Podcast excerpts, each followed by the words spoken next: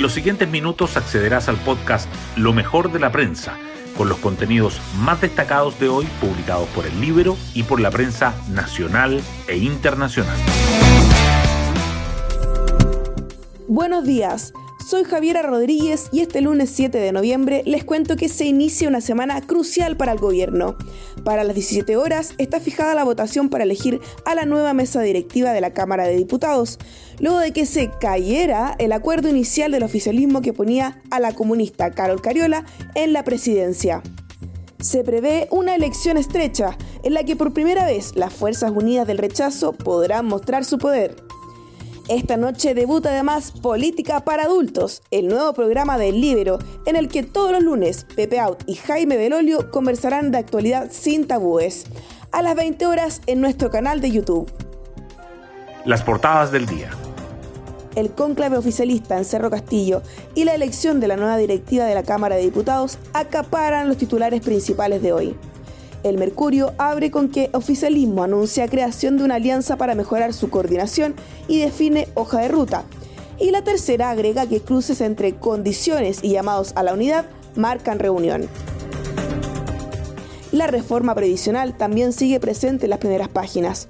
El Mercurio subraya que persisten dudas sobre supuestos de rentabilidad del 6% y su sostenibilidad y Diario Financiero remarca que Panel UC se divide por destino del 6% de cotización adicional. Este último periódico, por cierto, abre con Entel tras la venta de infraestructura. Nos salimos de activos para entrar realmente al negocio. Otros temas que sobresalen en la portada del Mercurio son que Chile se compromete a que sus emisiones de metano comiencen a bajar desde 2025 y más de 420.000 menores viven en inmuebles que no tienen condiciones para que se desarrollen correctamente. Y en el libro te contamos la historia del carabinero condenado a seis años de cárcel que aplicó la doctrina Monsalve de legítima defensa. Hugo Navarro lleva dos años y medio en prisión preventiva y fue condenado por homicidio frustrado luego de disparar su arma entre agresiones en medio del estallido. Hoy destacamos de la prensa.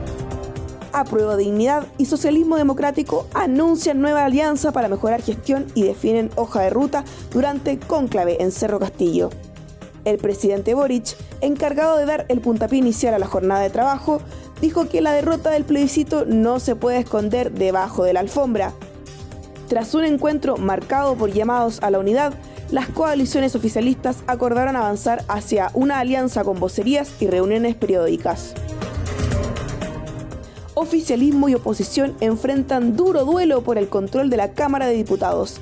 Las tratativas para conseguir la presidencia de la corporación se mantienen en suspenso, pese a que en ambos bloques aseguran tener los votos necesarios e intentan cuadrar los sufragios de la DC y el PDG. Expertos mantienen dudas sobre cotización adicional de 6% en reforma previsional.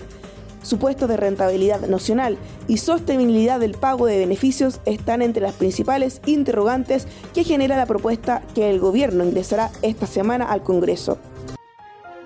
Otras noticias. Jefe de epidemiología del Ministerio de Salud y alza de contagios de COVID. No está como para aumentar las restricciones. Cristian García dice que el aumento de casos era esperable y añade que el rebrote no ha impactado la red asistencial, por lo que actualmente no es necesario endurecer las medidas. Los preparativos del último CIMSE se aplicará a todos los cuartos básicos y segundos medios. El examen se rendirá durante este mes en dos tandas, primero los días 16 y 17 y luego el 23 y 24. El ministro de Educación adelanta que futura evaluación combinará los niveles nacionales, locales y de establecimiento, además de las pruebas que hacen los profesores. Lo que se juega la democracia cristiana en su Junta Nacional. El sábado 12 de noviembre la DC realizará de forma telemática su máxima instancia de decisión partidaria un grupo buscará cambiar la directiva y poner a figuras como Alberto Undurraga o Andrés Saldívar en la presidencia.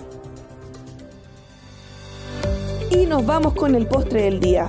Teletón proyecta llegar a 40 mil millones y eleva su rating. Las donaciones siguieron entrando después del último cómputo oficial de 37.327 millones, que superó meta inicial de 35.000 millones, y el programa de televisión aumentó su sintonía en casi 10% con respecto de 2021. Bueno, yo me despido, espero que tengan un muy buen lunes y nos volvemos a encontrar mañana martes en Lo mejor de la prensa.